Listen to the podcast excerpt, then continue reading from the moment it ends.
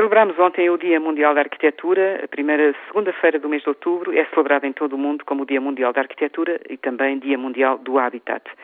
Tivemos a felicidade neste dia de ter connosco arquitetos de todo o mundo onde se fala português.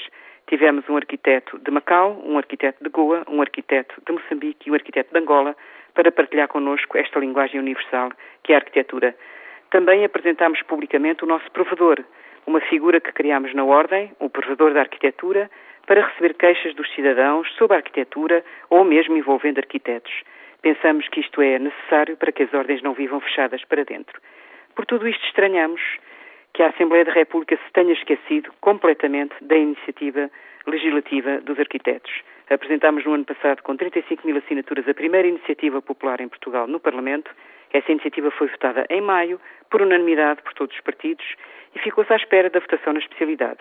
Deveria ser 30 dias depois. Passaram os 30 dias, nada. O Governo disse, entretanto, que 90 dias depois apresentaria uma proposta.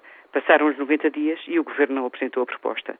Estamos, portanto, estranhando que a Assembleia da República, no momento em que em todo o mundo se fala de arquitetura, no momento em que em Portugal se celebra a melhor arquitetura, se esqueça de um direito elementar, que é a arquitetura ser feita por arquitetos, e despreze a primeira iniciativa de cidadãos que foi apresentada ao Parlamento Português.